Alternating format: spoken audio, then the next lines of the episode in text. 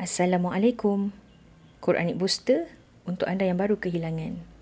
Mungkin anda baru kehilangan ibu bapa ataupun adik-beradik, saudara mara, atuk nenek ataupun anybody yang rapat dengan anda. Pasti anda tengah sedih. Tengah duduk-duduk tak semena-mena air mata menitis jatuh sebab teringat kepada mereka. Semua tu manusiawi, semua tu dibolehkan. Tapi moga-moga anda tak terlalu lama tenggelam dalam kesedihan hingga tidak beramal dan tidak meneruskan kehidupan. Ada satu passage daripada Quran yang Allah terangkan yang harap-harapnya akan menjadi motivasi untuk anda terus beramal dan bangkit daripada kesedihan yang menenggelamkan.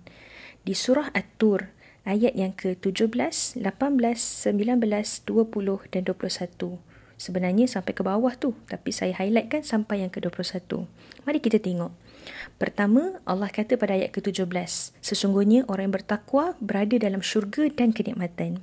Mereka bersukaria dengan apa yang diberikan oleh Allah kepada mereka dan Allah memelihara mereka daripada azab api neraka. Dikatakan pada mereka, makanlah, minumlah dengan rasa nikmat sebagai balasan daripada apa yang telah kamu kerjakan.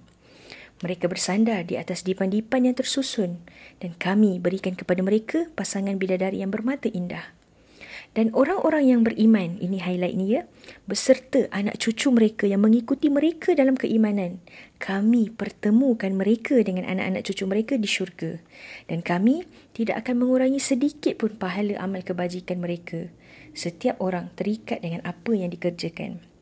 Dan kalau anda nak teruskan baca, akan ada banyak lagi nikmat. Kita akan dapat makan buah, daging, akan menghulurkan cawan yang berisi gelas, sentiasa bercakap perkataan-perkataan yang menggembirakan dan macam-macam lagi nikmat.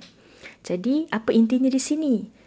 Kalau kita sedih, kalau kita rindu, kalau kita nak jumpa orang-orang yang telah pergi tu, maka tiada jalan lain melainkan kita harus berusaha untuk menjadi abid dan khalifah Allah sampai Allah sudi memasukkan kita ke dalam syurga dan di sana kita akan dipertemukan dan dikumpulkan semula dengan keluarga-keluarga dan orang-orang yang kita cinta di akhirat, di syurga yang tertinggi bersama dengan nikmat Allah. Jadi makin sedih, makin rindu, makin beramal. Moga Allah sembuhkan lukamu. Assalamualaikum.